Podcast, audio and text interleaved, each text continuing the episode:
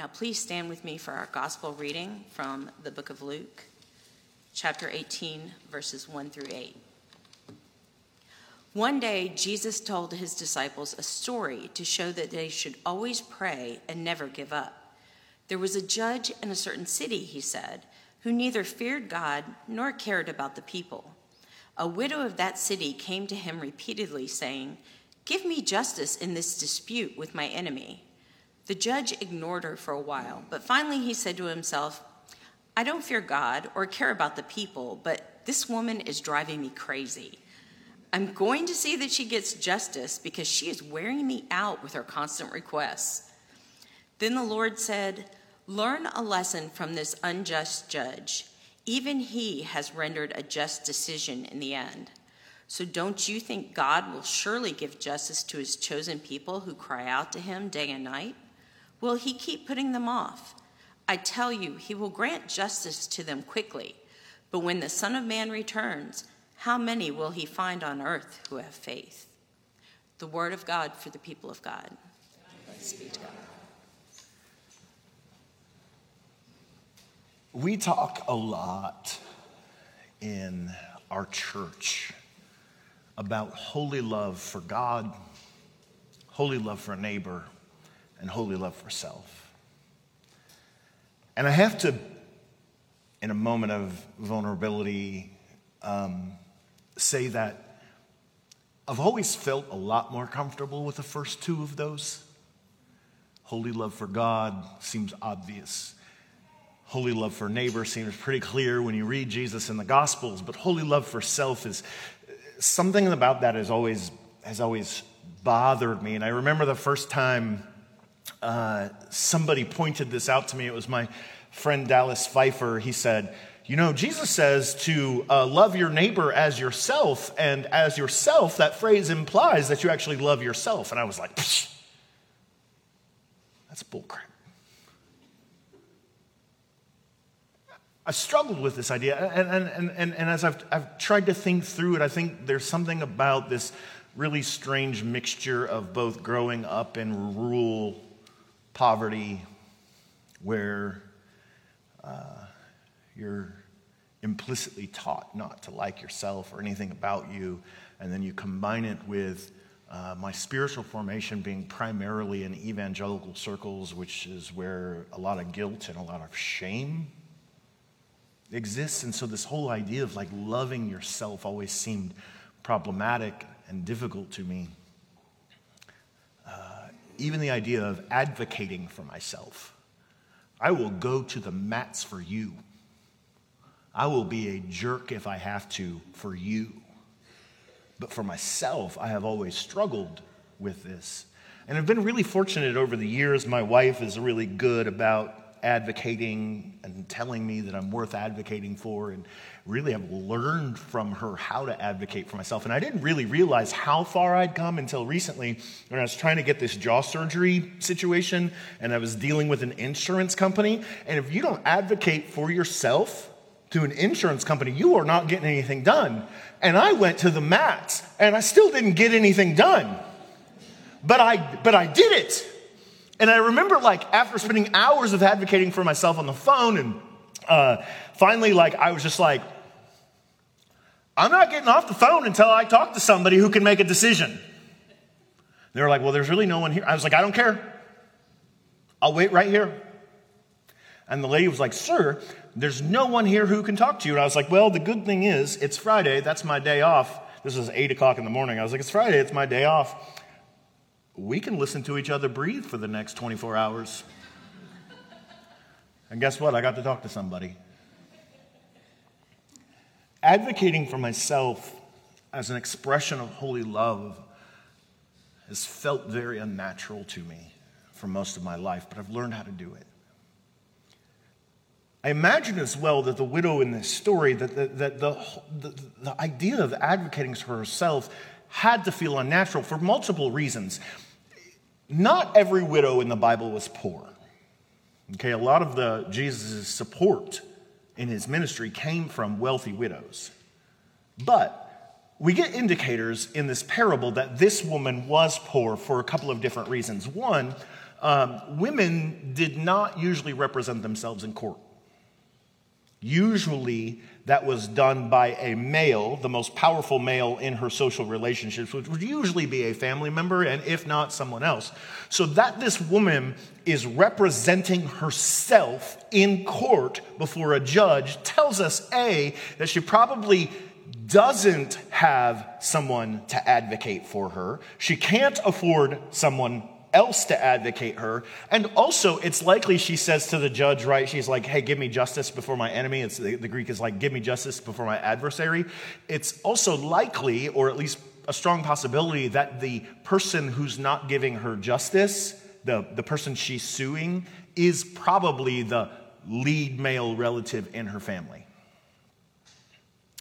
So, this is a woman who uh, falls in the category that the Bible often refers to as widows and orphans, right? The most vulnerable people in her society. And here she is having to advocate for herself in a highly, highly patriarchal world. And despite what people will tell you today, patriarchy is never really benevolent at its roots. There's a reason the Bible has to talk so much about widows and orphans in a culture of patriarchy. Because in a culture of patriarchy, the most vulnerable people who are generally not able bodied men are often the most overlooked. So this woman has to advocate for herself before a judge that Jesus says of the judge that he neither fears God nor humans. Now, you and I in our society, we would probably automatically assume that that's a good thing. What we want in a judge is somebody who is cool and objective and disinterested and can evaluate the information in an equal kind of way to make sure that everybody gets justice. We have a belief, a fundamental belief in democracy that justice must be blind, which is why when we feel like someone in the court system is compromised morally or relationally, we expect them to recuse themselves such as when Clarence Thomas was found out to have cavorted with billionaires over whom he saw many of their Supreme Court cases. What we would expect would be that he would recuse himself from those cases. This is what we expect in a democratic society. If your objectivity is compromised, you recuse yourself. So, this then raises the question what does Jesus mean when he says this judge neither feared God nor cared about people? Well, the reality is, in the ancient world, and particularly in the Jewish ancient world, they did not assume that justice was blind.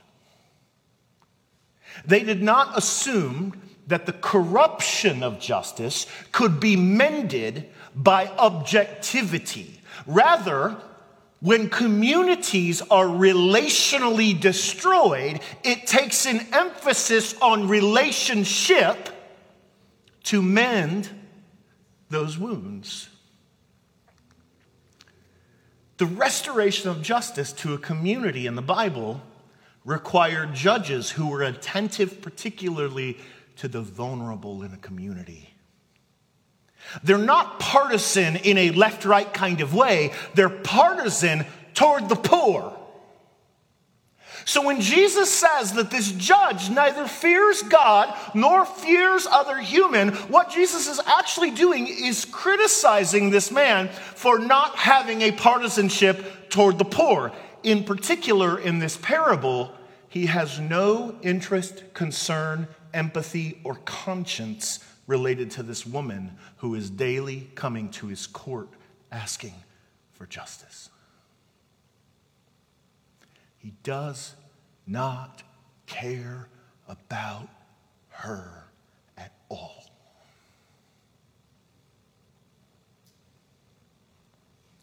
And the only reason he gives in to her requests is because he's annoyed by the paperwork. She's wearing me out with her constant requests. She's coming in here every single day demanding this, adding to my workload. In fact, the Greek uh, is, is actually crazier than this. This, this is our English translations trying to give us something that feels safe to us. The, the Greek is wild. The Greek is, he's annoyed with her because she is going to give me a black eye with her constant requests. And you and I might, as with the translators of our English Bibles, automatically go to and say, well, that's just a figure of speech. He's talking about his character. She's going to blot his character. I don't know. Remember, we've talked about before, every, people, people in parables are not moral examples, right? Like, Jesus is not telling a parable expecting you to go black the eye of a judge, okay? The point of the parable is all that it symbolizes. This parable, this black eye, this language comes from the boxing realm in ancient Greco Roman society. He's literally saying she's going to come and punch me in the face because she is so irritated and her demand for justice is so insistent. Now, check out how wild this is. You have an able bodied man in a patriarchal society with all the judicial legal power behind him, and he is afraid of an elderly, frail widow with no social power behind her. It's absurd. Jesus is making a joke. None of us would believe that a judge would be that afraid that a frail old woman would give him a black eye. It's absurd. But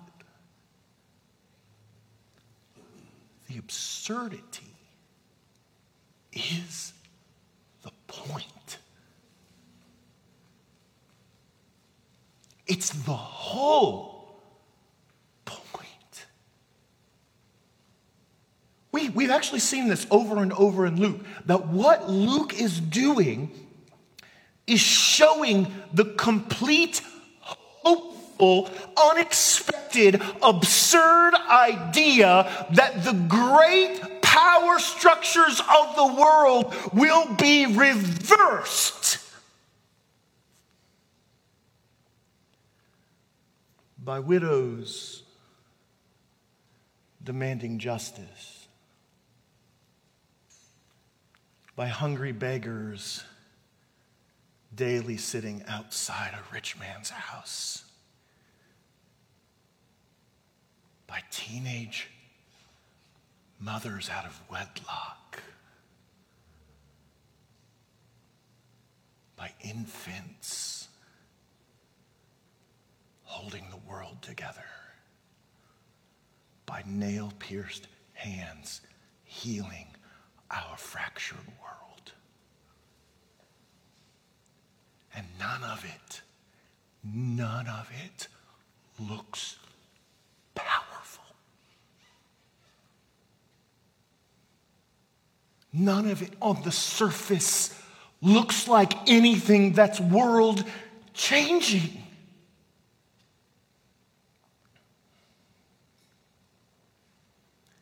And that is Luke's point.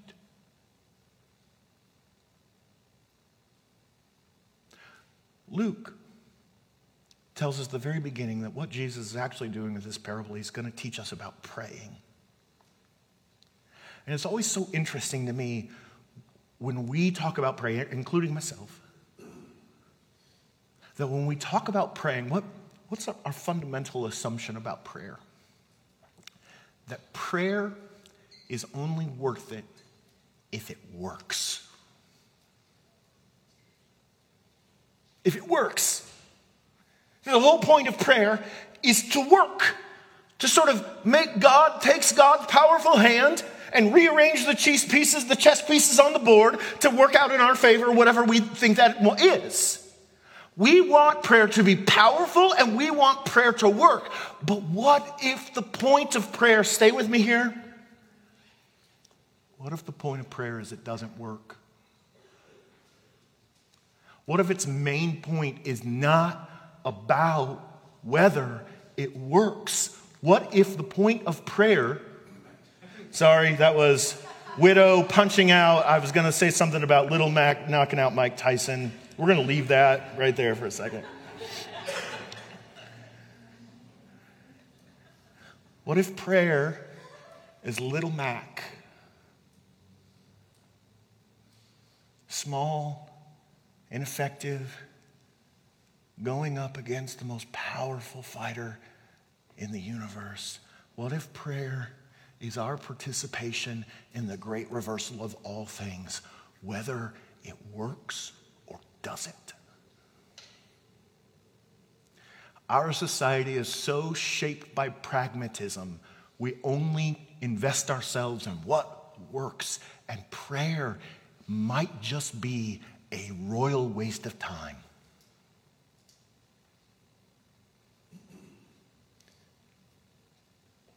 If point is that it works. I saw this video. This is all free right here. This is not my sermon notes. I saw this video of this guy who did his PhD dissertation in whether or not prayer works, and he's, he's an atheist. So, what he did was he spent a couple of years literally traveling around the world to the most holy sites and giving himself to prayer in all of these different temples and all of these different religions. And what he did was he came back and he was like, My conclusion in the dissertation is that prayer doesn't work because God didn't do anything. And I was just like,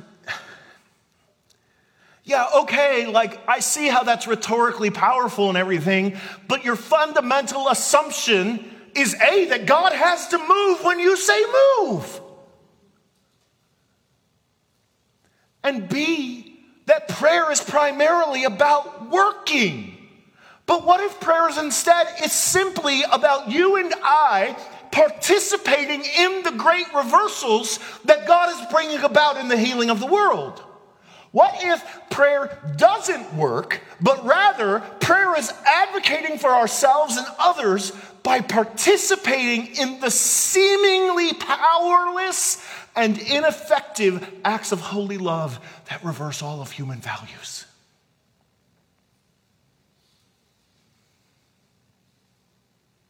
What if prayer is standing on a street corner demanding Governor Bill Lee listen as we advocate for the life of a man who is innocent of a crime he's going to die for.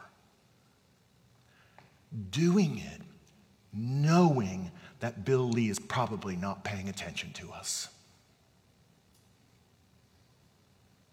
What if, what if prayer is next time, because there will be a next time, next time there's a Tyre Nichols. The church community of all people are the people who are marching with his family. Feeling like this is powerless and ineffective, but feeling like the powerless and ineffectiveness of it is how God changes the world. What if prayer is a 13 year old girl about to have a baby out of wedlock saying to God, Bring down the mighty and uplift the poor. What if prayer is an elderly woman who is well past childbearing years saying to the angel, Yes, I will do whatever God asks me to do, though I am frail, and though society has overlooked me, and though I am viewed as powerless and ineffective, I still have something to give. What if prayer is learning to advocate for yourself when you're talking to insurance companies?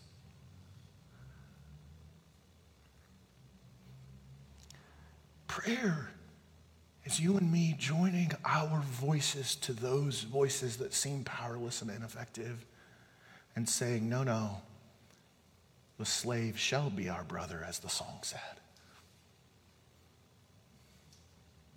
No, no, the world will be reversed. Last week, the Pharisees asked Jesus, Jesus, when are you going to return? And we talked about how every Christian answer to that is absurd and unnecessary, and you basically shouldn't listen to it. But this week, Jesus turns it around. Do you notice what he said at the end of the scripture reading? This whole thing about prayer, and then he does this weird little thing where he talks about the end. And what does he say? He says, When the Son of Man returns, will I find people who are faithfully praying and waiting and advocating for justice? The Pharisees asked when, and Jesus said, eh, when isn't important. The question is what your disposition is going to be whenever it does happen. Will you be participating in the great reversal of all things with your prayers and your presence and your gifts and your service and your cries? That's what Christmas calls for. It is the great reversal of everything.